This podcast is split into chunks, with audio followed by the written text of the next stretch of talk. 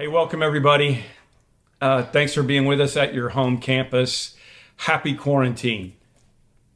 And also with you. That's what you're supposed to say. At your home campus. Come on. Happy quarantine and also with you. It's uh, it's crazy. And I know some of you are are viewing from other states and countries where things aren't the same. But the majority of us are sheltering at home. We are working from home. You're teaching your kids from home, um, which is you're going crazy. I, I know, I get it. While all the while, uh, other people, healthcare workers, whatever, are uh, uh, and our first responders are, are are trying to be on the front lines and, and figure out how this goes.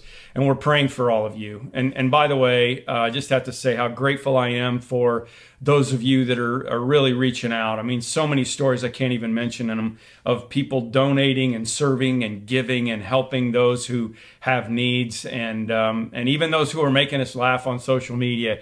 Keep it up, man. We're, we're grateful, and I'm grateful for those of you who are sharing your toilet paper. Please share your toilet paper. And if I could, just uh, for those of you who call Parkview home, man, I, I want to say uh, thank you for continuing your generosity to God through our church and through your tithes and offerings. It makes a, a ton of difference. It really does, especially now. So let's keep Parkview strong during this season because I believe that when it passes, and it will pass, we are going to be stronger on the other side. We're going to be able to make such a difference, especially now that that we're going to be set up to be able to help people in ways that we never were before. I think of Joseph in the Old Testament, who who knew that hard times were coming, and as those hard times came, he was able to be the guy who provided for the needs of the people around him, and that's what I want Parkview to be able to do. But we are beat up. Um, let's just let's just admit it. We're exhausted. it reminds me of how they used to say that someday, you know, it was going to be technology in such a way that we were only going to have to work like 20 hours a week because we were going to have so much technology. And what happened was we got so much technology that now we can just work everywhere. And that's what's going on now. I mean, I, I, don't know about you, but it's like we had to force our staff to just take a day off altogether because now we're all interconnected. We're all on Zoom. We're all doing all these things together, and, and it's exhausting. And let's just admit it, okay? One day Jesus got on a boat after a long day of ministry and he, he was exhausted and he went to sleep in the bottom of the boat. And suddenly this fierce storm comes up on the Sea of Galilee and the wind is howling and the waves are crashing over and the boat's filling up with water and Jesus doesn't wake up. Sleeping and napping is a theme here. Pay, pay attention, right? And the disciples are freaking out and they say, Wake up, Jesus. Don't you care that we're going down? Don't you care that we're going to die? And if that's not your question, um, it probably has been. It probably is now. God, don't you care? God, I planned a wedding for a year and now it's canceled. Don't you even care? God, it's our first baby and my husband can't be in the room. God, it's my senior year. I'm missing prom. I'm missing graduation. Don't you even care? God, this business that we worked so hard to get going, I'm not sure it's going to make it. Or this job that I have, it's slipping away because of this virus. Don't you even care? Or, God, I'm in healthcare, I'm a first responder, but my kids are out of school. I don't know how to manage all this. Don't you even care? God, these are supposed to be our best years, our retirement years, but our, our nest egg is drying up and our health is poor and we're susceptible to COVID 19 like nobody else. Don't you even care? We've all had questions like that for God. A lot of us are having them now. Jesus is asleep. I mean, like I said, napping is a theme here. I've had several wives after last week's sermon text me and say, Hey, my husband's taking your advice. Okay, good, good, good. But Jesus asleep in the boat should be our example. I love that. He gets up from his sleep after they wake him up. And while the waves are beating and the water is pouring and the rain is pelting and the disciples are freaking, Jesus turns to the storm and goes, All right, knock it off. Peace be still.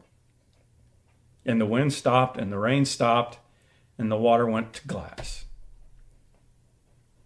How did the disciples respond? The disciples responded by saying, Who is this man they asked each other. Even the wind and the waves obey him. Who is this man that's not afraid of a storm? Who is this man that's not only not afraid of the storm, he brings a pillow to the storm instead of a life jacket? Who, who is this man that the wind and the waves obey him? And the answer is Elohim. Elohim, the God of all creation and the waymaker who will make a way. It's the first name of God that is used in the Bible. We're doing this series called Waymaker because there's just this great song, Waymaker, Miracle Worker, Promise Keeper, Light in the Darkness. My God, that is who you are. That's what we're focusing in on. And, and, and we're doing it by describing the names of God because the Bible says the name of the Lord is a strong tower. The righteous run into it and they are safe. The name of the Lord is a strong tower, and the righteous run into it and they are safe. So last weekend we talked about God's personal name, Yahweh. I am. We talked about Moses and the burning bush and how God was using the bush and God said, Hey Moses, I want you to, I want to use you too. I want you to lead my people out of Egypt. And Moses said, Who am I? To which God said, Who cares? What difference does it make who you are? I will be with you. And Moses said, Okay, but you are, I am. You are? I am. And what we learned from last week is that if God is I am, then who am I? I am not. Get your post it note back out. I love Melissa. She's a doctor at uh, Christ Hospital. She sent me this pic. She said, This is the only way I've been getting through this crazy time that's going on right now. I am not. Don't confine God to a little box. He's bigger than that. He's I am, He's everything, and we're not. So today, the God of all creation, Elohim. Back to the beginning, first five words of the Bible. Take a shot at it at your home campus, out loud. What are the first five words of the Bible? We the people? No, no, it's not it. Four score? Seven years ago? No, that's not it. The blessing. I pledge allegiance to the flag. No, that's not it either. In the beginning, God created. First five words of the Bible. And here's what I've always held to be true. They're some of the most important words in the Bible. So much rides on the first five words. In the beginning, Elohim created. Elohim, 2,500 times, usually translated the one true God. And it makes sense that he would introduce, be introduced soon in the Bible since the Bible is all about him. But I think it's really important that it's his first name. Okay. Yahweh's the first time he introduced himself, but the first time Moses describes him in the Bible is Elohim, the God who created. And some people get hung up on this because they don't think that science and Elohim can go together. And I understand that, but could you just please let that go right now? If there is no Elohim, why bother? If the first five words of the Bible are true, then you have a good reason to be watching right now, and we have hope, okay? If the first five words are not true, then we probably all ought to be preppers. We ought to go dig our own safe room right now and remember to shoot for the brain because the only way they die is in the brain. Just remember, okay? You see what I'm saying though? I mean, if God didn't create us, then how can he be powerful enough to save us in any other way? Then you're just back to mythology. You got the tree god and the rain god and the virus demon, but not the one true God that can handle everything.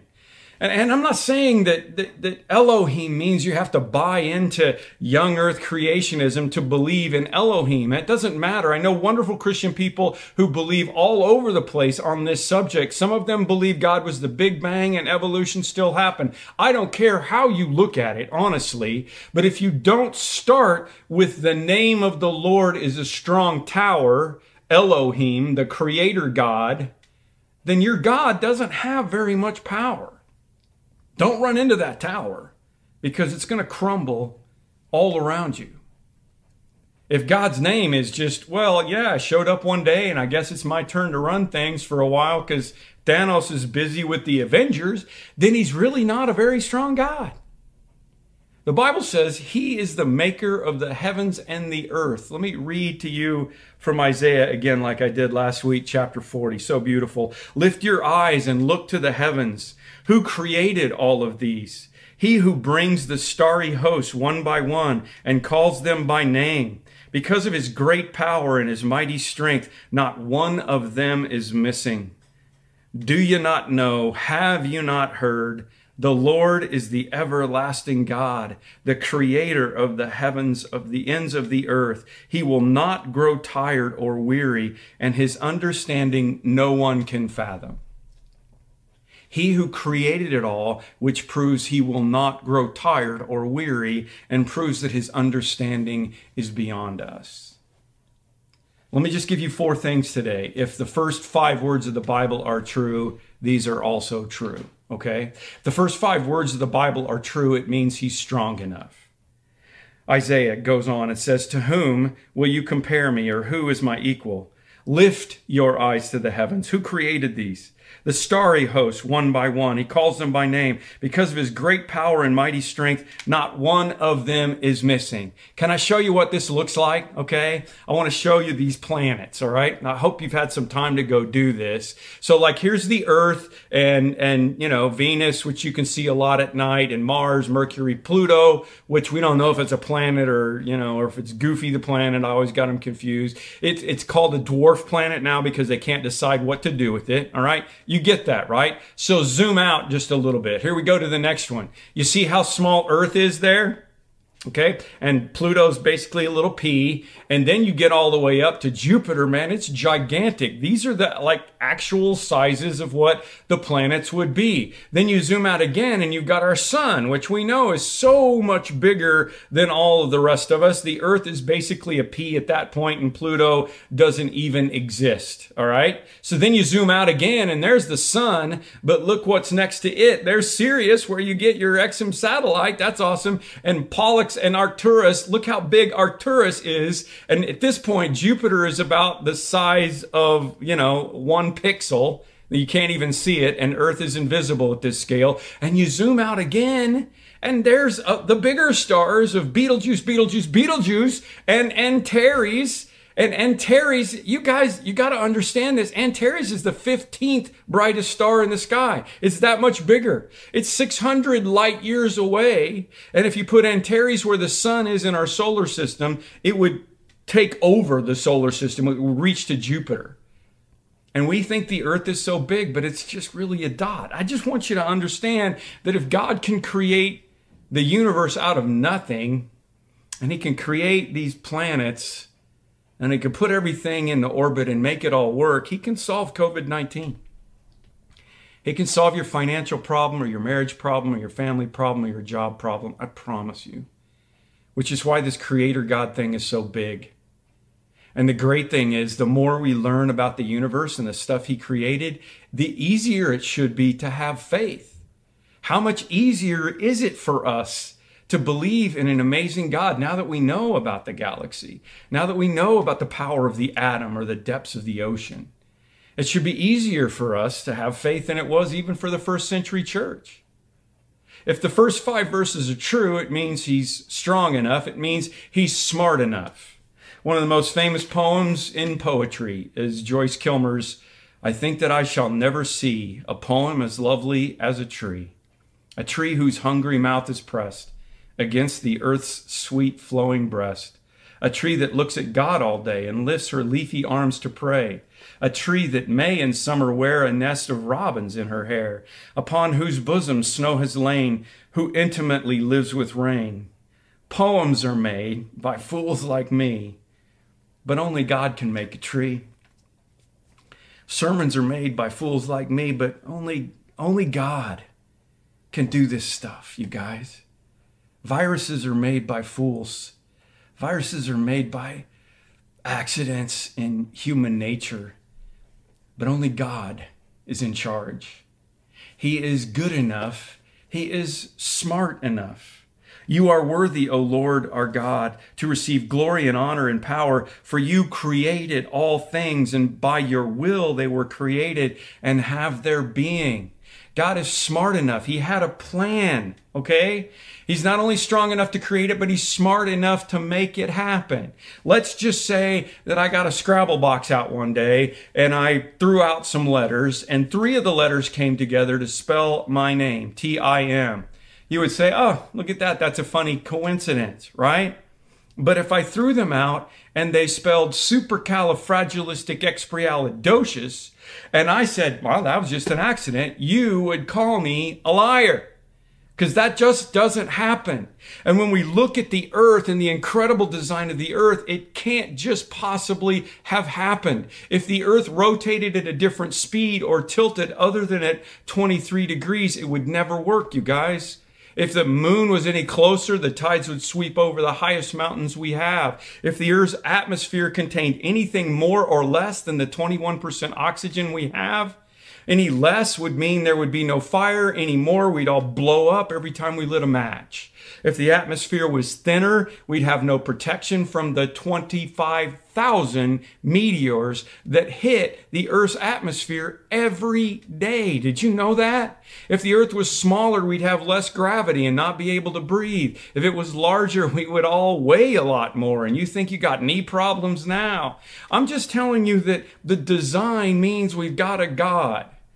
You remember the legend of Johnny Appleseed. Um, Johnny Appleseed became a folk hero, basically, because Johnny Appleseed legitimately went all through Indiana and Ohio, Pennsylvania, planting apple trees. And, and, and people started to know that if there were apple trees around, it's because Johnny Appleseed planted them. And the legend just grew bigger and bigger because other people planted trees and, and they ended up in other places in Colorado and California. And people just thought Johnny Appleseed was some kind of superhero planting machine. Because why? Because apple seeds are the only way that apple trees grow. They don't grow in the wild. So if you see an apple tree, you know that somebody planted it. See what I'm saying? Writer of Hebrews said, Every house is built by someone, but God is the builder of everything. It's just a duh to me, okay? If God made the universe, He's in charge, and He can take me where He wants to take me because He's Yahweh Elohim. If the first five verses are true, God is good enough. He's strong. I, I was I was gonna do it. I really was. I was gonna make the outline be He's good enough, He's smart enough, and gosh darn it, people like me. But so few of you know Stuart Smalley. It just it just didn't work. So never mind. If the first five words of the Bible are true, what does it mean? It means He's strong enough, He's smart enough, and He loves you very much this Bible says that God made us in his own image and he gave us this world that he created. He gave it for us. Have you ever created something? You know, I don't know, needlework, cross stitch, uh, woodworking project, ceramics, and then just stood back and admired it and said, you know what, that, that turned out pretty good. I mean, don't you feel different about something you created? You always have a special place in your heart for that that you had a role in creating, don't you? I mean, you're never going to throw that thing away. Rachel, my oldest daughter, when she was young, um, she wanted one of those doll houses, you know, not like not like get you buy, but like the kind that come in a big kit and you put them together. And um, you know, I thought, well, okay, I, I can do this. I mean, she, it was one of those deals where you know, it looked realistic. It had working lights, it had windows, it had indoor plumbing, it had an alarm system, a fully functioning bidet. I mean, it had everything there, right? And I thought, well, no problem. I'm pretty handy, and it's a kit, and it has a video, like a videotape, right? This is how long ago it was, and and, and it took me the same amount of time it takes a woman to get pregnant and give birth. It was literally nine months from the time of conception to the time of birth. But you know, I was proud of it. And no, I know your question. I didn't make one for the other two girls. I bought them a Barbie house and I said, this is good enough. But I'll tell you one thing for sure after all of these years, nobody better mess with my dollhouse. I mean, if, if there's a fire in my house, the order of removal will be wife, computers and phones, dollhouse, cats, in that order. I'm just kidding. I don't have cats. Well, that thing had nine lives. She just spent them all. Eh, listen, my creation is special to me. You get it? Okay. Eh, eh, Elohim created you because he loves you. If the first five words are true, he's in charge. That's the last one. And this is the one where you can relax and take a nap. He's strong enough, he's smart enough, he loves you, and he's in charge. Do you see that? Woe to him, the Bible says, who quarrels with his maker. Does the clay say to the potter, Hey, what are you making? no, no, he doesn't. Okay, if you need the answer to that question, I, I, I, want you to. I, want you to see this picture that I used back in the day. I used this back when I was doing uh, um, anxious for nothing. And, and I want you to see again this picture of whitewater rafting. You can see me in the front and look at the determination on my face, okay? Um, my daughter, who's 30 years old now, she was 11. She's in the front. Lauren, you can see that. Becca was in the middle. She was only eight. That's the youngest they would allow somebody to be on the Arkansas River in Colorado that day. It was crazy, crazy class three and four rapids. You can see the look on my wife's face over there. She's swearing at me under her breath because we realized we got ourselves in way over our head. And, and of course, it was my idea. Now, look at my face again again, I just wanted to remind you of this picture and look back at the guide. Okay. Same river, different experience. He's having fun. He realizes that it's a mighty river and it's going to pretty much take us wherever it wants to go. And I'm up in front thinking, I'm Tim Harlow. I'm going to make this river take me where I choose to go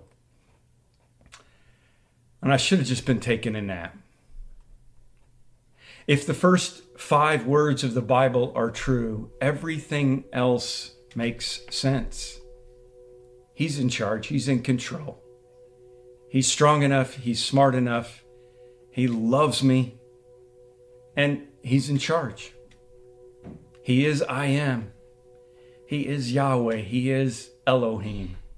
If the first five words of the Bible are true, imagine what He's going to do as He takes us through the crisis that we live in right now. Father God, I pray for our hearts. Some of us are worn out, some of us are very anxious, some of us are just plain bored. We're feeling all kinds of different emotions right now, but I want to pray over the people that are having the most needs right now whether it's the first responders and the healthcare workers or, or, or the people who don't even have enough food or, or, or the people who are worried about their businesses, whatever it is, Lord, will you help them to understand that you are in charge? You are the one who loves us and made us and cares so much for us, and you're strong enough and, and you're smart enough and you're going to make it happen. We can rest in you. We pray these things in your name. Amen.